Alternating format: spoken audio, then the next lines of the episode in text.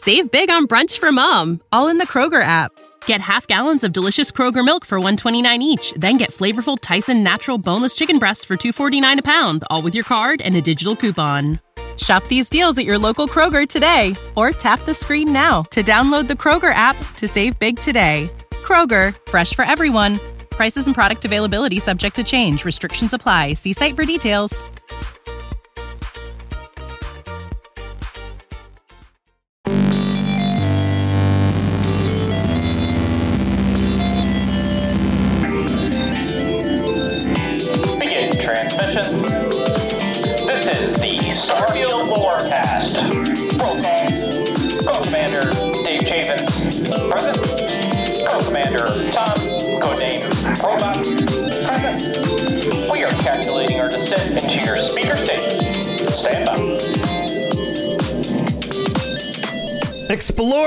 Welcome back to the Starfield Lorecast. This is your host, Tom. I've got Dave Chaffins, my co host, with me. Dave, we had the Starfield uh, Direct today, just today. It is, we've been waiting months and actually years for this. And finally, we have the Starfield Direct. We're three months out from launch. How are you feeling about this right now? Listen, I've got my saddle ready to mount onto my big trash heap of a ship, and I'm going to space cowboy it right up into the stars like a shooting star. I am so, so, so excited for this game. 45 minutes of pure gameplay. I don't think you can get better than that for marketing material. Yeah, no, it was great. I think this they knocked it out of the park. We've been waiting for more about this amazing game, and they've revealed so much more. We're going to go over all of the details that really stood out to us. We can't cover every single thing because we would just have to recap the entire thing, but we're going to cover the stuff that really stood out to us, plus some hints about space magic and what's actually going on with the storyline of that, because they've hinted at it a few different times, and then at the end they showed a little bit of space magic, but they didn't really tell us what's going on with that. So We've got some theories about that stuff. We're going to go through th- everything. And first of all, the thing I want to start out with as we go through this conference is they summed up the spirit of Starfield and Bethesda games in general at the beginning perfectly with this little section right here. Check this out.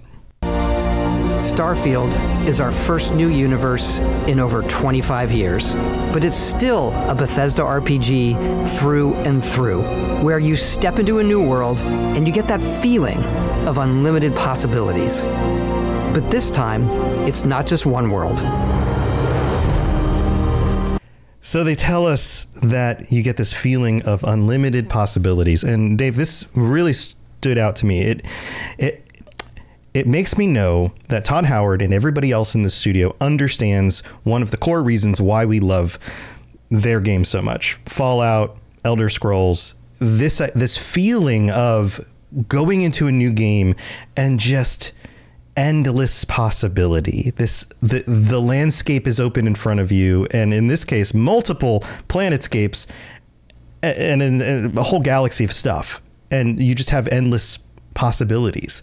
I think that's like a perfect way to start this whole thing off. Yeah, and it feels like they seem not only to sell this game, but also it feels like it's the game they want to make. Like ideally, this is like the culmination of all of their, you know, previous titles and we see a lot of that in this in this gameplay but it feels like that they are excited about this game and this is a, the most core Bethesda game that they have possibly made yeah, and so they go into details pretty quickly here. We get a lot of stuff. In 45 minutes, they packed this full of details. First of all, they introduce uh, Constellation, the group that we end up becoming a part of. And it doesn't seem like we're initially part of that group because they do show a little bit later on, we'll show you some of the character creation stuff and the dialogue you have with some other characters. It seems that you probably have a situation right at the beginning of the game where you end up touching an alien artifact or something and it affects you and then you're brought into constellation in order to connect with them. And we're told that they are the last of the explorers this tradition this human tradition. And we're shown old pictures of famous explorers and ships and those kinds of things. And it gives us this sense of being part of this long history of human exploration. But we're in a future that has broken off of our actual reality similar to something like Fallout, where things aren't necessarily going great, at least for people who want to continue exploring the galaxy. Um, so we end up with that kind of thing going on right at the beginning, where we're introduced a little bit more into Constellation, some of the individuals, and that kind of stuff. Any thoughts on Constellation, Dave? Uh, it seems interesting from a um, like historical aspect of having. It seems like there's, there's a lot of, and we see it in the game of a lot of these like almost like I would consider relics from the old world. These paintings, this like a model ship. Like who who has a model ship? You know, just Right. kind of hanging around. So it, it seems like it's very um like a space Illuminati. That's Yeah. the way it feels to me. Yeah, and so much of what I love about the games like Fallout is the reference to actual real world stuff and how it plays out. And so I think we're going to see a lot of that as well. A lot of these themes and reoccurring uh, concepts, and and even the way they talk about like NASA punk being the style of the ships and and that kind of thing. They take the real world stuff and they extrapolate it out into this really cool adventure. So we also have uh, New Atlantis. What did you think about New Atlantis? Um, New Atlantis just looked like um, a really cool Epcot. You know what I mean? Like just like it's all this like very rigid structure, but everything seems to be in almost like a zigzag pattern as you go to everything. Um, it, it seems like very well kept. Uh, it seems very on the surface. Everything is just like ideal when you look at it. Now, I'm not sure if that's actually how it's going to be in the game, but it seems like it's the idealized version of like what Space City could be. Right. For those of you who don't, who don't know, Epcot Epcot is uh, part of Disney World here in Florida, and it's like this whole separate park where you can go visit the different nations of the world and go to the science thing and the oceans and all of this stuff. But it it has that like everything's clean, everything's stylized in a very similar kind of way across the entire Right. park, and that's And it was what we're talking originally designed as like a, almost like a, a, a Bioshock a Bioshock experiment. like the city of the future. Yeah. right, exactly. Yeah. Yeah. So moving on, we have uh, this is our first hint at space magic, at superpowers, and um, here I'm just going to go ahead and play this this little clip for you. Check this out. humanity's biggest questions. The artifacts are so different, so alien, and I'm certain one of them reached out and spoke to you. So we get this glimpse right here at the beginning of the the thing of uh, a scene where you come across an alien artifact and this narration saying, "I'm certain one of them reached out and spoke to you." This is a situation that happens in games and novels and fantasy and all that kind of stuff where you have an experience or the main character has an experience that sets them apart from everybody else. You came across an artifact and it spoke to you um, this feels like a Mass Effect thing too, like the similar kind of concept of like you're the special one. But because of that, in this, I think this is this is a hint to not only did it speak to you, but it has given you space magic. There's powers that are being imbued through this connection, and that's why you're special. What do you think? I think you're right. I think that uh, they have kind of like danced around this idea of like what we think of psionics, um, and I think they're trying to you know make that be their version of it. Because like obviously there's like the force or whatever in Star Wars. Like there's different flavors of space magic itself. But I think they're really trying to put forth this like oh you know there are these you know what we'd consider magic artifacts in the game but they're few and far between. Um, and that's kind of what sets like that's the story of your character is here's this person that has access to these like alien artifacts that apparently speak to you and make you do some cool stuff. Yeah. So do you think we're going to get like a Skyrim kind of thing where like that first artifact gives you the Fus and then another artifact you come across as you continue to explore the universe gives you some other ability and so you continue to unlock as you explore? I mean, I think so. I think that um, they showed they showed a little bit of character creation and kind of like led into that. And excuse me if I'm jumping ahead here, but the Argos um, excavation situation where they were like, "Whoa, dude!" and there's like alien artifacts that are just kind of like sitting around. They're like, "Whoa, dude, you passed out. What's what's happened?" Like, so the game probably begins with like, "La di da da." I'm binding my colony. Oh, touch this artifact, and now the aliens speak to me, and I can do some wacky stuff. Like to me, that seems like a good place for be like, and the character has amnesia. Right, right, right. The effect of this alien artifact has now, you know, basically wiped the slate clean. You're Right. able to create your character and all of that. Yeah, we're going to jump into that in a little bit. But um, th- during this portion of the of the event, they talked about this cast of characters, the, the other characters at Constellation, and uh, we get this clip here. Check this out. It's definitely an eclectic cast of characters. You've got Sarah Morgan, the ex soldier and adventurer, now Constellation's leader. Matteo, the theologian who believes that there's definitely something else out there. Noel, the gifted scientist and Sarah Morgan's protege. And Walter, a very successful businessman in the settled systems and Constellation's financier. Anything goes as long as you have the money. There's also Vlad, the ex pirate, Sam Coe, the former space cowboy, and Barrett. You know what I hate about these pirates? Completely resistant to my otherwise irresistible charm. I that I feel like that some of those characters are going to be iconic, like uh, the kinds of characters that we talk about for a long time. That I've spent a lot of time on the Fallout Lorecast talking about the different companions and characters, and I feel like most of these people will be able to go on you on your adventures with you. It seems to be it the seems case. like that. Yeah. Yeah, That's you- what it seems like to me. Vasco, and they said that essentially they could do three things: like go to your ship, go to your outpost, or go with you. Right, right. So I wouldn't be surprised that you can't just like take all of them or at least most of them. Also, the old guy, the old rich guy, I'm like red flags raised in my mind. I'm going like, is he going to be the villain? Is he going to be the bad guy? Because old rich guy, eh, it feels like it's a trope, but maybe not.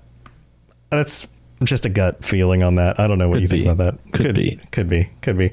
Um, but the characters look cool. We got space cowboys. We have uh, this wide collection of different individuals from like what feels like the breadth of this. I don't know the social structure. Yeah. know? And I think it's interesting that they included, like, they made sure to talk about the theologian. And I was like, oh, I guess like religion and space. And then later on, they talk about traits and characters. And one of the traits you could get is you were a part of a certain religion. And that gets you by these speech checks. And I was like, that's interesting. I don't think I've seen like religious like beliefs in like the way that we consider them like in current setting outside of you know the children of adam which are a caricature and the skyrim religions which are like you know fantasy religions um so I, Right. i'm very curious about all of that that seems really interesting to me Yeah, yeah, uh, yeah. We mentioned the Children of Adam, and it's it. The Fallout stuff takes everything and kind of cranks it up to eleven. Everything becomes super extreme, and uh, I mean, to say that religions haven't been extreme is a little bit silly because many, many have, and many are. Um, but I think what you're what you're going to see here is a much more grounded approach because you have the theologian who's part of Constellation, which makes sense because people, uh, you know, you move forward in time, it's like people aren't all of a sudden not going to be religious anymore. That's part of the human experience. Um, so to to have that breakdown and how exploring the universe has affected Earth's religions and how new religions have been founded on some of these things that they've found is an interesting thing because it it really does ground it in the reality of being human. So I think you're right. I think that makes a really good point. So, outside the bounds of settled space, we have some other factions, and um, we've uh, we've heard mention of the Crimson Fleet. I don't recall. I've been kind of focused on other stuff. I don't recall the Red Mile. Do you remember the Red Mile from But anything the red else? mile is a new thing that they showed off today and it seems like it's some sort of like uh, game of some sort or is some sort of like facility um, that they're running the red mile out of because it seems like that there's like a competitive aspect to the red mile Yeah, so we, we get this glimpse to like the outer reaches of space where like space raiders exist and what's going on with them and like how all of that that works and who all these different factions are. So we get this glimpse at the Red Mile here. Let me pull this up. Check this out. Outside the bounds of civilized space, there are still plenty of unclaimed systems to explore, but these areas are also home to the most hostile factions in the galaxy. The great serpent hungers. All heathens shall be made dust in time. A new face. This is this the face of a brave runner here to challenge the Red Mile? They think the galaxy is theirs. They are wrong. It belongs to the Crimson Fleet. It always has. So first you have the like the serpent thing, and I don't know if the Great Serpent is the name of the group or some religious sect or, or something like that, right? But we get this quick little Right. glimpse of them, and they're like they're really cool looking spacesuits. And then we have the Red Mile, and they're talking about like running the Red Mile. So maybe this is like a what was the movie with um, Running Man? Was it with Arnold Schwarzenegger in the eighties? Uh, yeah, yeah, yes, yes, yes. Yeah. So maybe it's like that kind of situation. Uh, we also had some other glimpses to some really dark underbelly sides of some of the places that we have heard of, with like the murder scene with all the blood on the bed. So. Bethesda is not shying away from the M rating on this game because it's they're going deep into the dark underbelly and the more dangerous parts of the the galaxy, which is exciting. I think and it seems cool. like that they have uh, like continuing on that M rating. Like it seems like that they have created systems to be bad, like uh, contraband scanning on ships, uh, or um, you know the pirate stuff that they showed off, where you can board a ship and kill everybody on it and take it and like walk away, like. That kind of stuff, like you would more find in like a Grand Theft Auto kind of situation. Yeah, uh, of yeah. of like systems based around doing crime. But I mean, that's not uncommon for Beth- Bethesda games based off of, you know, pickpocketing frag grenades or, you know, an entire thieves guild or assassins guild, you know? Yeah, I mean, you think about the other games that they've done. There's always been a dark, dark quality to some of the stuff that goes on. Yeah, being a cannibal in one of the games, or like you're saying, like the the Dark Brotherhood, and just an entire guild based around assassination. And some of the, I mean, heck, some of the dark lore around the Daedric princes and the terrible things that they've done. So they're not afraid to take things into that realm, and I'm excited to see more of that because what we get in things like Fallout 76 and ESO tends to be a little bit more T for teen, a little bit more toned down in some regards than the Yeah, mainline I games. think so. Yeah. So, but Yeah. these games we, we get a little bit of a darker, darker look at things. Then we got some stuff about uh, character gen. Actually, before we go into character gen, they did we did get a glimpse of some places that look very like space western, you know, saloons and cowboy hats and uh, Firefly esque, maybe even. Yeah, I would say so. Which I'm excited for. I think that Yeah, the Free Start Collective and the Akila City all seems very like everyone's wearing cowboy hats and it's a space western kind of time. Um, and then the Neon City uh, looks like just like straight out of Cyberpunk. Like you could just like pull it straight out and it would look like that. Right. Yeah, yeah, yeah. This is yes, absolutely. But I'm I'm excited about the space cowboy stuff. I might want to role play my first character as a space cowboy first and foremost. You Um, know, someone once told me if you want to fly, come and take a ride, take a space ride, but the cowboys, baby. Um, that's that's from the seminal uh, Hmm. film done by the Backstreet Boys. Uh, I forgot what the film name was. It had Clint Eastwood in it. It was about space. The Backstreet Boys did a f- movie. No, this is uh, called Space. I think it was called Space Cowboys, and it was with Clint Eastwood and Tommy Lee Jones. It's a bunch of old men going to the moon, and the Backstreet Boys did a song that goes, "If you wanna fly, oh man, come and take a ride, take a space ride with the Cowboys." All right, that's the Wow. this tangent I'll go tonight because we got a lot to get. Through. I hope you. and I know you're a musician. I hope you do a recorded cover of that. I, I mean, that I should listen. If this if amazing. this video gets a, a thousand likes, Oh, is it NSYNC? Um, Scarecrow says it's NSYNC. in sync. Excuse me. I'm so sorry, JT. I did not mean to to infringe on the Timberlake. You know what I mean? Yeah, yeah. I know what you mean. All right, Anywho. all right. Let's talk about character gen. Yo, Check yo, 700 this out. Oh no! subscribed for two months. Absolute favorite podcast. Thanks for all you do. Thank you, Yo Yo. For some reason, this uh, thing did not update with the n- not supposed to talk. I don't know why it's doing that. So uh, oh, I'm just going to turn that off. Thank you so much for the sub. Uh, it's weird because it's not supposed to show up during the, the shows. But anyway, let's move on. Let's talk about the uh, character generator. Check this out. One of the biggest overhauls was done through our character generation system. We scanned a wide range of faces from different age groups and ethnicities, and by mixing and matching all that data, we were able to create highly detailed and diverse characters. We use that exact system to create all of the characters and NPCs you're going to see in the game. So any character you see almost always is a character you could make yourself. Snap out of it! Hey, come on, come on. Okay, take it easy. You were out cold. Uh, no physical damage. Mentally, the jury's still out. You know who you are? New recruit for Argos Extractors? Ring any bells? Any of this look familiar? So two things here. First, we get the the explanation about how they modeled a bunch of faces from all different ethnicities. So now you can really make your character look like whoever you want it to look like. You can make it look like yourself as best as you possibly can. Um, so they've expanded all of that, and we've seen a good bit of the character creator stuff before.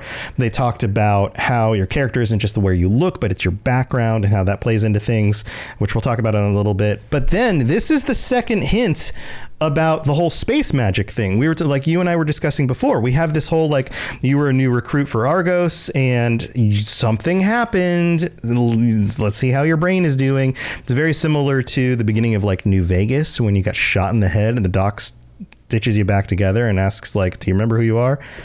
I get very similar vibes from this. Yeah. For that. It, it seems like it's more, it's more like that rather than a um uh, waking up at a prison. It seems. Yeah, yeah, we're not getting you with a prisoner. I think we're getting a situation where the intro of the game happens, you touch the artifact, boom, you black out, they wake you back up, and then you have to tell them if you remember who you are. And that plays into the whole like how did you get space magic thing like we've been talking about. Right. So so there, there is that. Um, we did get a good bit about the whole leveling up system, the skill points, the five different skill trees. I'm wondering if there's not another skill tree that has something to do with space magic that they just didn't show us somehow. Um, and then the four different ranks, and the way you rank up is through challenges, which is interesting because it breaks the whole previous games way of leveling certain things up by just not only are you doing the thing in order to get better at it, but you have to do the thing in a certain way in order to level it up. What do you think about I, that? I forgot which game it was that did that similarly. I, I've played games where that's been the case of like, oh, you need to do, you know, kill 20 bugs by shooting them in the head with a shotgun, and then you'll get the upgrade for it. Um, but I really like that system because that teaches that kind of challenges people to play a certain play style. So it's like if you're working on leveling something, like you're like, oh well, yeah, I can use my pistol to do you know this challenge for this thing and once i run out of ammo on that then i have my flamethrower and i can use my flamethrower to burn all of this other stuff. Like to me, that seems like an interesting way of leveling rather than being like, I'm now going to cast Soul Trap on the dead body one million times, and right. my conjuration will be 100. I'm just going to jump everywhere I, I go, like in Oblivion, right. and then you level yes. up your jumping skill. Yeah, it's it's a little bit more detailed and a little bit more requires a little bit more than just mindlessly hitting a button over and over. So right. that makes sense. Um, then we get this. Check this out. I like the xenosociology skill because it lets you mind control aliens. Boost pack out of the gate. I'm boost packing everywhere.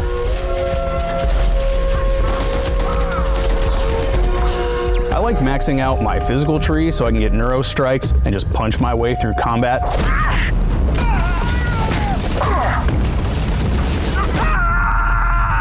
That one's a lot of fun invest in the skills that suit your playstyle. I'm very much a stealth player.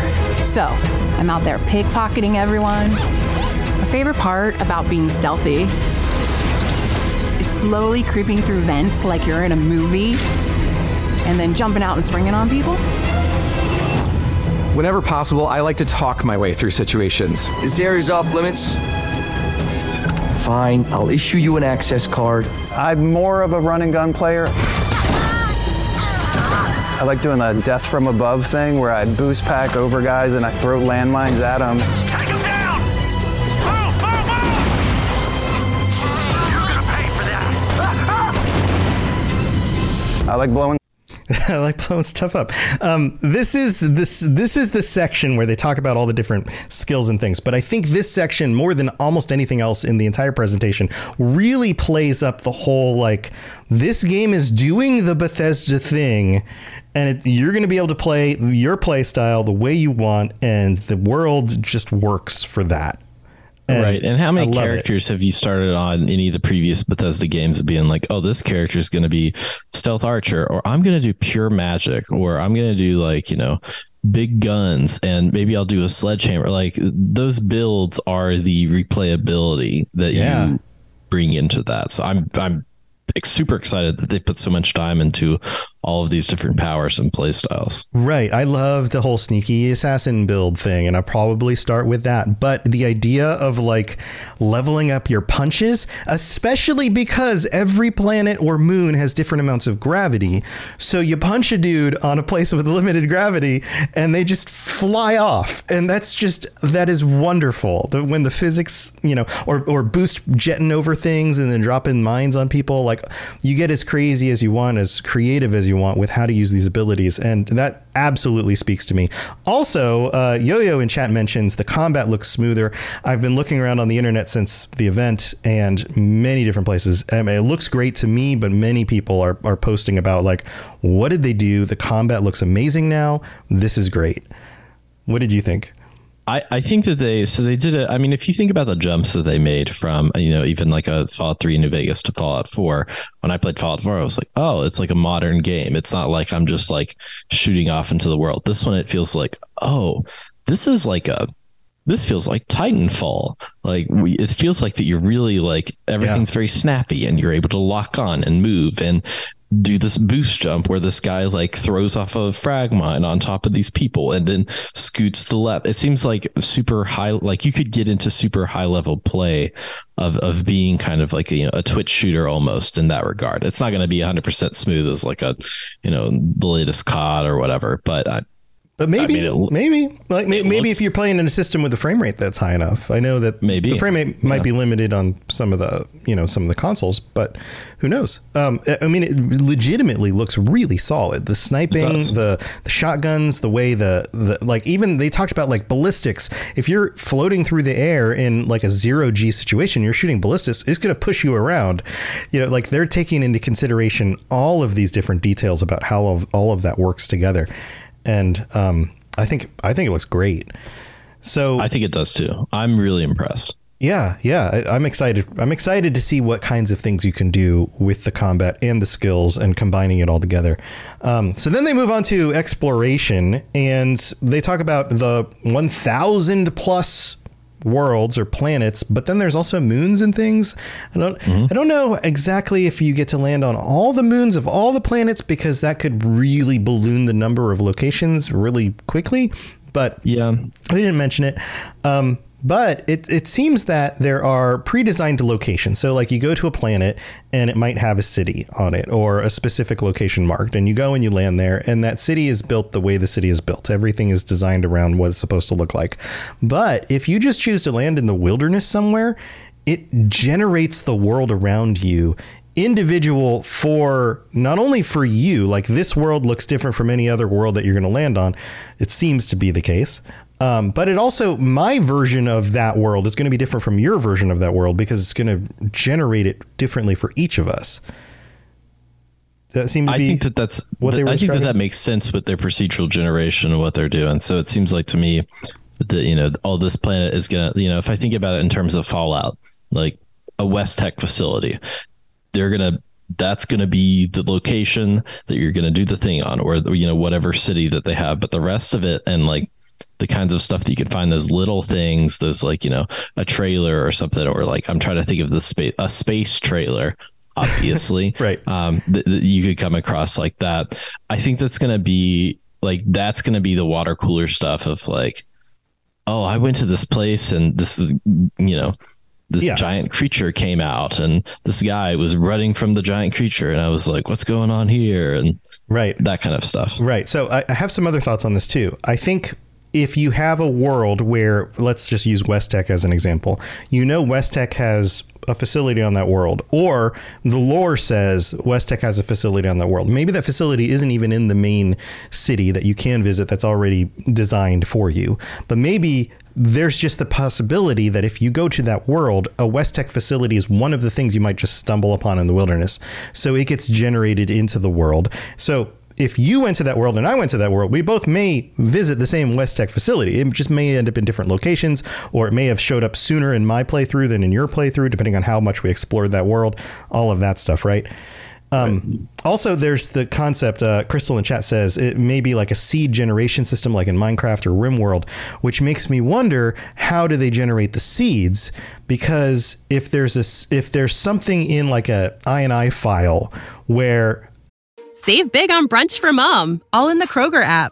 Get half gallons of delicious Kroger milk for 129 each, then get flavorful Tyson natural boneless chicken breasts for 249 a pound, all with your card and a digital coupon.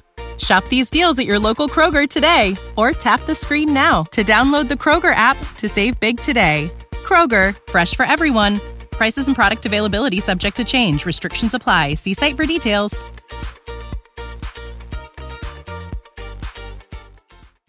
My seed can be the same as yours. Like I could edit my seed at the beginning of my game so that when I land on the planet, it's going to generate things the same way that you you generate things on your planet. That would be really wild because then you could actually have the same planets generating the same stuff. I doubt that that's happening, or I doubt that at least it's something that we're going to be able to edit without somebody getting in and modding it. I would I would guess if there's a seed generation thing, it's probably based around uh, a number of just kind of random variables at the beginning of the game that give it a a, a total number, and you're never going to know what that number is that generates the seed, like yeah. your character design or how long it took you to go through the intro, or like those kinds of things.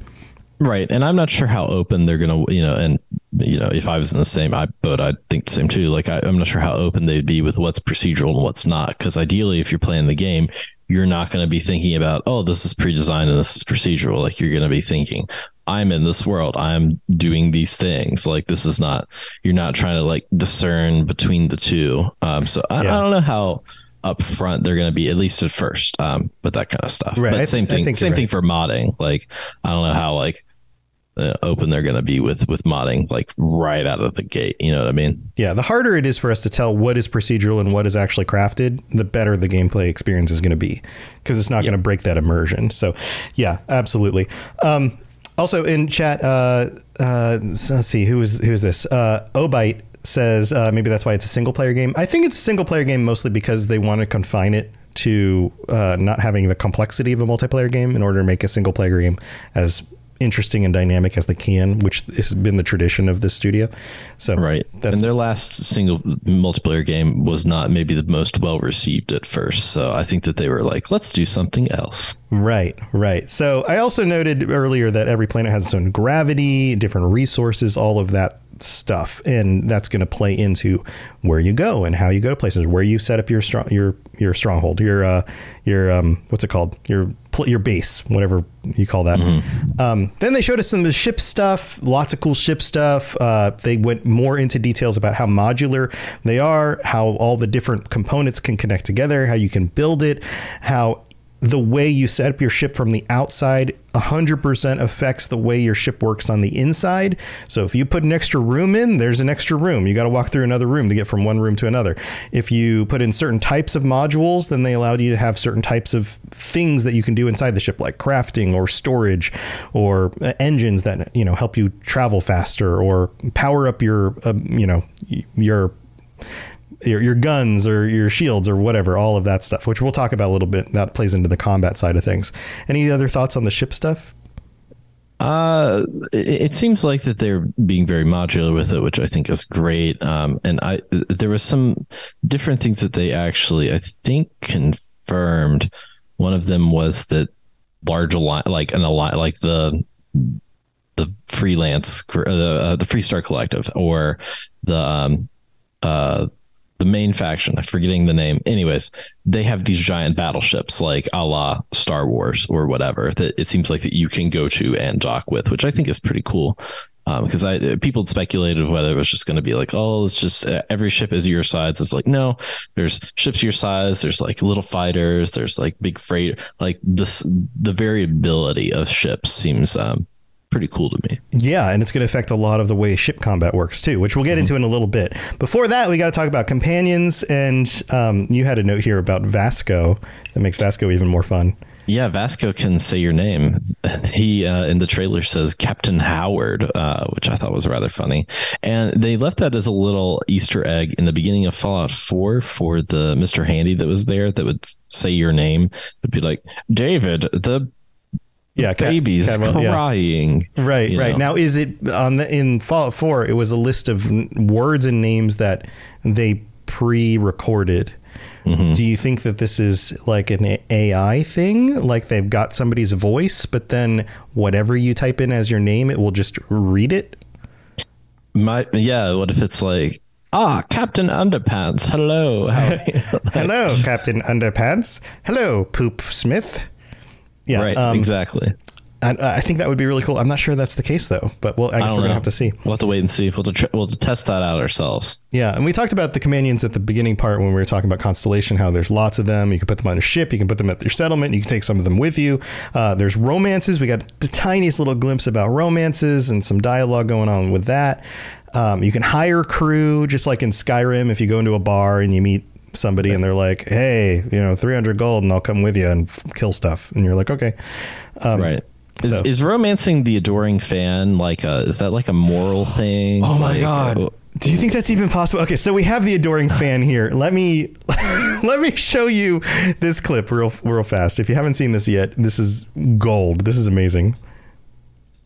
You could choose to meet your biggest fan. Vectera, by Vectera, by Vectera! Is it really, really you? He'll join your crew and he'll give you gifts if you're willing to put up with his constant commentary. I can't believe I get to stand near you, breathing the same air. I've got to have every molecule. I've got to have every molecule. And it's voiced, yeah, T Rex says in chat, it's voiced by the same voice uh, actor. Uh, I don't know his name off the top of my head, but yes, same voice actor, very similar character model, just up resed, you know, uh, like updated for Starfield with the yellow hair that comes to a point on the head, all of that stuff. Um, Dave, I I'm considering going this route using that perk in order to have the adoring fan um, but i thought i would complicate it even more because one of the things they mentioned in the character creator section was that if you see a character in the world you should be able to make another character in the character creator that looks a lot like it or identical to it. What if i was the adoring fan's twin and you're just like constantly building each other up. You're like, you're great. No, you're really great. No, you're great. That would be amazing. Oh, I'm such a fan. It's like, well, yes, uh, clearly you are because I look just like you. It just puts another layer on top of it. Um, so I, this is great. Uh, it also, this is an Easter egg kind of thing. Like they could have not mentioned it, but it makes me wonder how many other things like this we're going to see. Yeah, uh, there's gonna there's gonna be stuff like that, and then people are gonna you know put them in the thumbnail. Is Fallout connected to Starfield? P- Surprised face, big yellow letters with a question mark, and we all go probably not. But I think they're they're willing to have fun. It seems like with with you know some of the adoring fan stuff, yeah, uh, that they have going on. Yeah, I love I love this stuff, um, and a, a lot of people do too. So uh, even one of the other, I guess, little Easter eggs was one of the ships you come across is called Grandma, and she asks you if you'd like to come over for some like muffins or something she's baking. I don't remember what it was, the, the actual line. Mm. Um, is that Skyrim Grandma, voiced as a character that you can come across in a ship in the game? It might be, it, or it might be like the um, the goat test where um, your grandma asks you to come over for muffins. How do you greet her? Maybe that's like yeah part of it. part of it. Right, right. And then we got more ship combat. We saw more of that stuff, and um, it, this feels like a combination of X-wing, like X-wing Tie Fighter, like that classic series of games, where you have to manage your energy to your shields and your engine and your gun, but it's more than just that. With something like FTL, did you ever play FTL? Yeah, I played FTL. Yeah. and um, it's similar to the new Star Wars uh, Squadrons. Yes. uh, that had the same like, all you have your shield, and you can put power in your shields or your thrusters or your blasters. But I think there's like six different fields. I think three of those are weapons, and three of those are just like your grav drive, your shi uh, your shield, and your um, I think your engine. Yeah. Um, the grav drive is particularly interesting to me because they showed one scene where you that you're just surrounded by other ships, and then you're trying to get the grav drive to to you know fill up so that you can right. warp out of there as fast as possible, which is also very Star Wars. It's that whole like you know the the empire's on our butt they're getting ready to pull us in with a tractor beam we, we we need to like warp out of here as fast as possible right yeah i'm i'm so i'm so in for that to be i, lo- I would love to be overwhelmed you know like in that regard of like just like massive amounts of ships flying around you chasing you and you're trying to grav jump out of there. That's like the i can feel the adrenaline. Pre this is a, it's like a pre-course of adrenaline. It's an aperitif. It's the appetizer of adrenaline. Yes. Um so then they also showed us uh, they didn't they're staying true to this you can't necessarily just fly into a planet and land yourself down there's cutscenes and they showed us cutscenes of landing and taking off but nothing in between which is fine because that gets you into the action of exploring on the planet faster and it gets you back into space faster. You got to yes. they're getting rid of that middle section, which I'm sure is partly due to that reasoning, this idea of like get you to the parts that are most fun first, but also probably a technological thing. They're not building, you know, Star Citizen with the way the technology works for like landing directly on a planet. And I've played Star Citizen. It takes you a good 10, 15 minutes to get from space to the surface of a planet because you got to go all that long distance through the atmosphere and then land it and all of that that would that would be a huge time sink with all the different locations you're going to want to be going to in this game yeah i i personally don't mind it like i think that there's you know there's games that do that and I, and I don't think this needs to be one of those that has that like oh now we're you know the surface to planet stuff. Like it seems like that they've got like plenty of asteroids and all kinds of stuff to fly around space. And as long as you have that as like a you know an obstacle, I think that that's perfectly right. great. Right. Yeah. It's a Bethesda RPG in space, not a space sim. Says Crystal in chat. Yeah. Absolutely. Plus, you can't crash your ship into the surface of something and then all of a sudden now you're you don't have a ship anymore. Right. Um, but you can disable other ships. You can board them. You can steal things off of them, which seems super fun. Like, what if you did a playthrough where you tried to like like a stealth playthrough where you landed on other ships without them knowing you're there and then you took as much as you could and then get off without killing anybody and just like just like the kleptomaniac of space yeah i'm just to be a space pirate like that's pretty much all i'm to do this is one of the i think the rare i think bethesda games that i'm going to start playing that i'm immediately just going to be like yeah i'm a pretty terrible person just just because the idea of just like i'm hijacking everyone's ship it doesn't matter who you are yes i'm going to be chased constantly yes i've got contraband. Yes, I've you know I have this like immense fleet of ships that I've conquered. Um, I'm I'm so excited for that element of it, and and it, it reminds me a lot of old like pirate sims like Sid Meier's Pirates or um, yeah. Assassin's Creed Black Flag or um, uh, like Sea of Thieves, that kind of stuff. Yeah, the idea that you can just capture the ships and then you just keep a collection of them. I, I also have to wonder if that means you can take components off of each of the ships and just like attach it to your own ship. So like what if for every ship you capture, you you take one of the components out and you end up with like a Frankenstein main ship with individual components from all the ships that you Tom, that's the dream. You're talking the dream right now. That's my dream. That's my personal that's my dream of September. After September 6th, that's my dream. Throw it all out. The rest of it, it doesn't matter. That's the dream. Yeah. So a Frankenstein ship. Uh, this goes back to the whole section where they're showing all the ships, and one of the dev- devs was like, "Yeah, I I, I made a mech. it's a, me- ship that looks like a mech, and it just flies somehow. Um, that's that's great. All the flexibility with that." Then they showed us the watch, which we actually posted to Starfield Insider, which is our little website where we're posting Starfield news and stuff. And um, that had gotten leaked, and sure enough, that's a real thing. And the controller and headset, which I believe was leaked a few weeks ago with some of the designs. But we got a nice up close look at it with the. Uh, the way like it has these little lines with like different control like the words for each of the buttons and what they do and the controls all mapped out mm-hmm. on the controller what do you think of those? I thought it looked cool. I'm not. A, I'm not a big like peripherals fan. Like I, I just don't. I don't have a lot of. As look at you know my peripherals. Um, I thought it looked cool. I think it's one of the cooler designs for an Xbox controller. Like as far as like stuff that they've branded, like it looks interesting and looks like a video game controller. It doesn't look like oh we've slapped on a captain's wheel onto a controller and here you go like Right. it, it looks like it's something that's like new age and kind of techie you know what i mean Yeah, it's very it's tastefully designed. Like it still matches the aesthetic and all of that.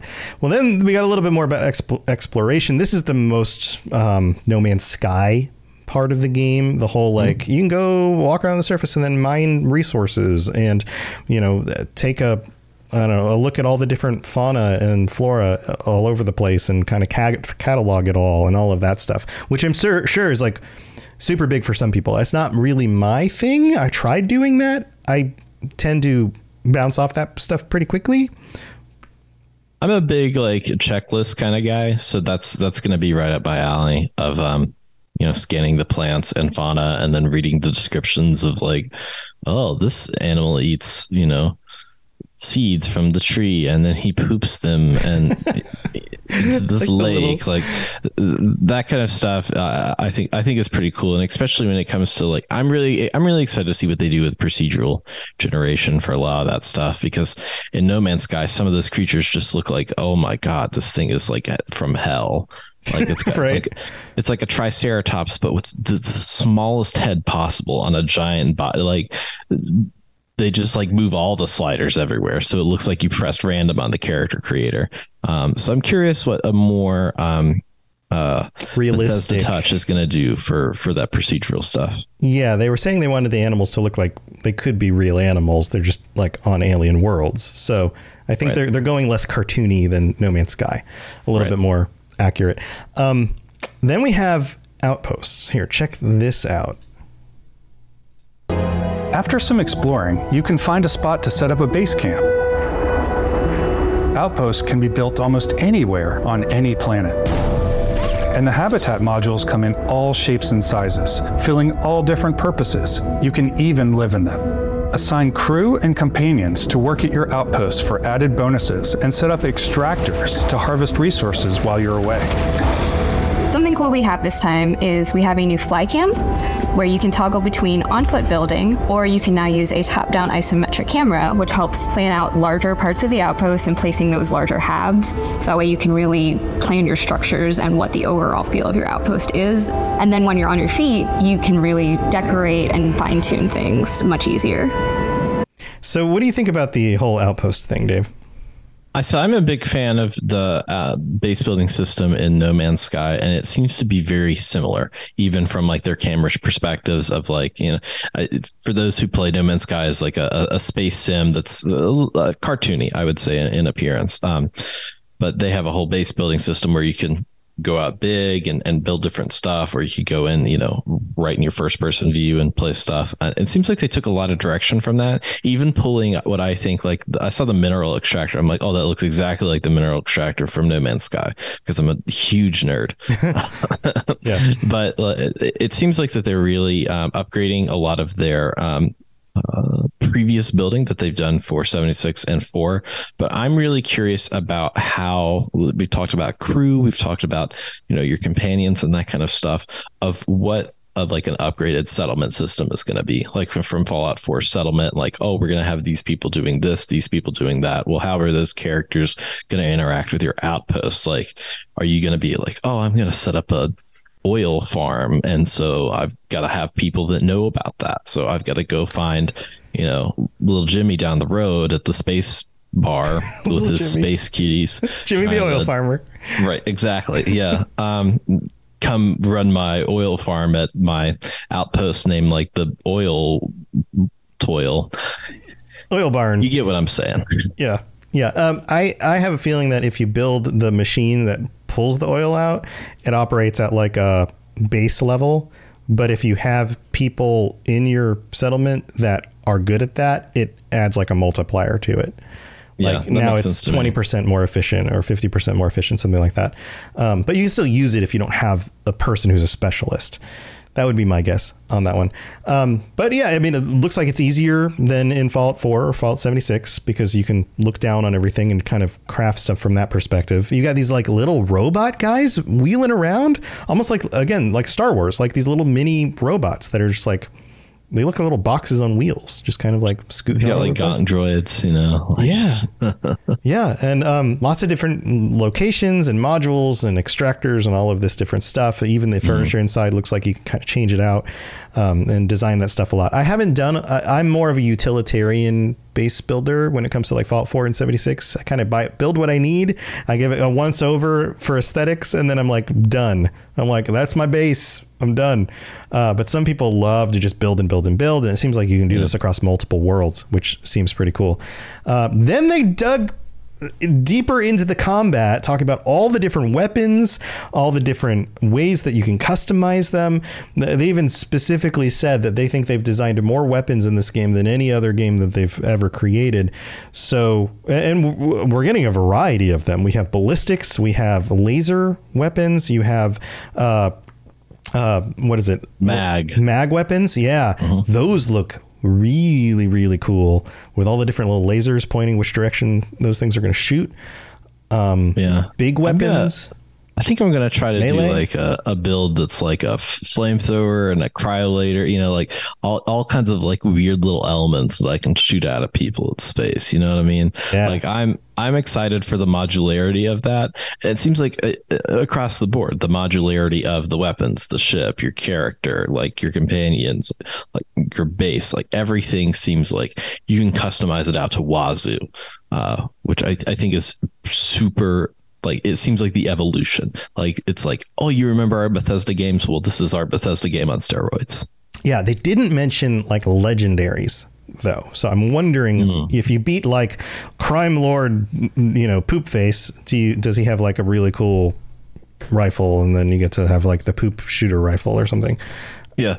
Yeah, I like that idea. I, you know, I I like the the scenario you gave. In fact, but um, spreading we'll have to feces and disease across the galaxy. Um, uh, so weapons look awesome. As we mentioned before, combat looks way refined. Looks so Mm-hmm. good. And then we get to the end of the conference. So we got to wrap this up. And we have this moment where your character walks into a group of enemies and waves the hand. And then all of a sudden, gravity stops working. Check this out. And for, for those of you who are just listening on the audio version of this, this video is going to go back, go up on my uh, Robots Radio YouTube channel. So if you want to check us out and see our beautiful faces and some of the clips, uh, you're welcome to go there. Check this out.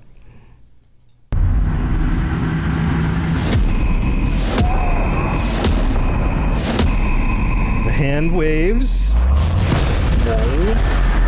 And a bunch of dudes just start floating around in a hallway.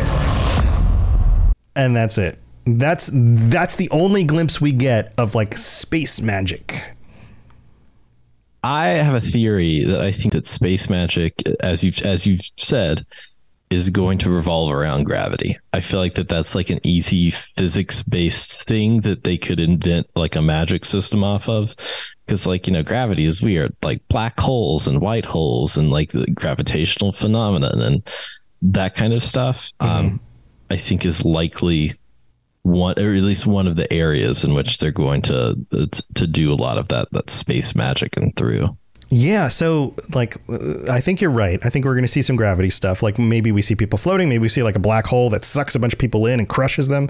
Uh, we could definitely see that kind of stuff. Do you think we're going to get like Palpatine lightning or something? Like, are there going to have energy? I mean, gravity is a form of energy in a way. Like, are we going to get? I don't know, but they talked about they talked about one of the the the perks is like mind controlling aliens, and I can't like I, I don't know how that would work in a in a realistic way outside of you know some space magic woohoo-ness.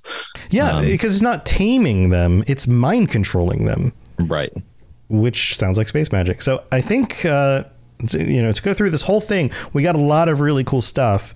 But we definitely have very, very strong hints here about space magic, especially with this final scene. But that that's going to play into the main storyline for your character, and it's going to be more than just making people float in a hallway. I think you're right. I think you're. I think you're right about everything. I think we're going to end up being right about everything. Of course we are. We've been right about everything since we started the show, like Exactly. two and a half years ago, and started Space Facts. Um, if you haven't gone back and listened to the other episodes where we make ridiculous speculations and are 100% right all the time, uh, go question it. Go listen to those episodes because they exist. Um, this episode and those other episodes are eventually going to get kind of cataloged somewhere once we get into like the game is released and the actual content people really want to know now that they already know that the game's out. So uh, that'll be happening in the future as well. All right, final thoughts, Dave. Final thoughts on this entire thing. I think this is one of their best showings for a game. I think uh, really since the, that Fallout 4 that that Fallout 4 showing I thought was was really fantastic. But I think this is one of the best showings for one of their games. They drove it home that this is one of their most customizable games that the experience is tailored to you specifically. Not a single person will have likely the exact same experience across the board. Um, they talked about how much this game is about exploration that uh, I particularly enjoyed because I mean, how many, uh, you know, you find out stuff in Bethesda games all the time. Have you been to every single location in Skyrim? Like, likely you may, even if you may have, you don't remember them all. Yeah, even if you've played hundreds and hundreds of hours, you, you may Right. not have stumbled across all of them or don't even remember at this point. Right. So that's that's kind of all of that gets me really excited um, for this. And Lord, please Bethesda stick the landing. If you do, this will be one of the greatest games of all time. So do you think the delays are worth it? Oh yeah, hundred percent. Like if they showed this off and they're like, "Yeah, this is going to take two more years," I'd be like, "Sure, yeah." Starfield Lorecast will just continue speculating space facts until then. But I'm still excited for September. That's awesome. Yeah, I, I agree. I'm I'm glad that they're doing this right. Um, it feels like they might have brought in some other teams. Like there's speculation that like the Doom team got brought in to refine some of the gunplay and then that stuff, which I I wouldn't doubt that that's possible. They're you know part of the same studios, uh, or publisher, I guess technically. Um, and uh, for the most part, I think this looks amazing. Like I was expecting this to be good but it has exceeded my expectations across the board. And um, I guess the one thing left to find out is not is this a well designed game with really cool stuff that we're going to want to do? It's at launch, how buggy is it? Right? Because it's a Bethesda game. Is it buggy in a, yeah, sometimes weird stuff happens kind of way, and that's fine? Or is it buggy in a, yeah, it keeps crashing and I can't play for more than 30 minutes? I doubt that it's the second one but I guess we'll Yeah. we'll just have to see. They're trying to push not only their the Xbox systems but also the Games Pass with this. I think that's I think that's why they took the extra year. Honestly, it was to refine everything and make sure that everything's ironed out And work this- with Microsoft, who now owns them. So that like working together seems like that's working out for them. Right. Like this is this is a system seller. Like w- this is how you get people to buy stuff like to get onto your service. It's like how Nintendo has like Zelda or um, you know PlayStation has uh, like uh, uh, God of God War of War or Last of like, Us. Yeah. Yeah, Last of Us. Um, like this, uh, this is that for Xbox, and I don't think that Xbox has had one of those in a really long time. Yeah, I think maybe like back, you know, uh, old Halos and stuff was probably the last time that they had that. Right. Gears of War and Halo, that whole generation of stuff. Yeah. Uh, yeah. So, uh, final thoughts. I think it looks great. And I'm super hyped. And uh, stay tuned. Make sure you subscribe to this podcast and come back because we will be doing more episodes. And Dave and I have been talking about some of the things that we can do to fill the void for the next three months before we get to release. So maybe some fun little things will come out. Maybe some things will be released. Maybe people on the internet will discover fun little nuggets in screenshots of stuff or whatever. We will be reporting on it. So stay tuned for that. And thank you for being here, everyone. Thank you for being here, chat. And uh, Dave, any final thoughts before we move on? Any or not final thoughts, but anything, anything you want to share before we head out? Uh, I still do my uh, uh, tabletop role playing game Rad Rolls on uh, all the podcast services. We're finishing up our New Orleans stretch and moving out into the great world of America. And coming soon, I can confirm for a fact that we will be doing a limited run of a Starfield game uh, in that podcast. So more details on that soon, but um, expect it sometime around when the game releases. Awesome. That's exciting. So yeah, tune into that stuff, Rad Rolls, and check out all the other podcasts on the Robots Radio Network, robotsradio.net, including the Fallout Lorecast, the Elder Scrolls Lorecast, the Lord of the Rings Lorecast, a bunch of other stuff that I do, and a bunch of other shows that other hosts do as well. So if you're looking for more content, it's all out there. Thank you for tuning in. Thanks for being here, Dave. Thanks for being here, chat. Stay safe out in that crazy galaxy, and uh, we'll see you next time. Bye, everybody.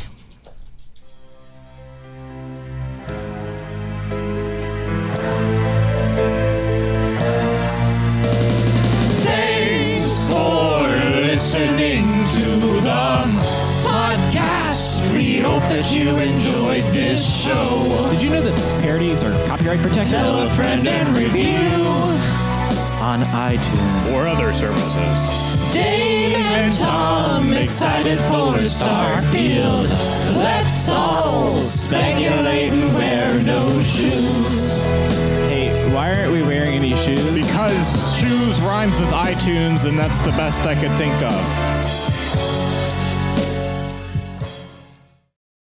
Save big money when you start your next project today at Menards. Check out our great selection of garage and utility lighting options in stock, ready to take home today. We carry everything to help you illuminate whatever project you're working on. Shop garage and utility lighting products in store at your nearest Menards. You can also view all of our entire selection of lighting options today on menards.com.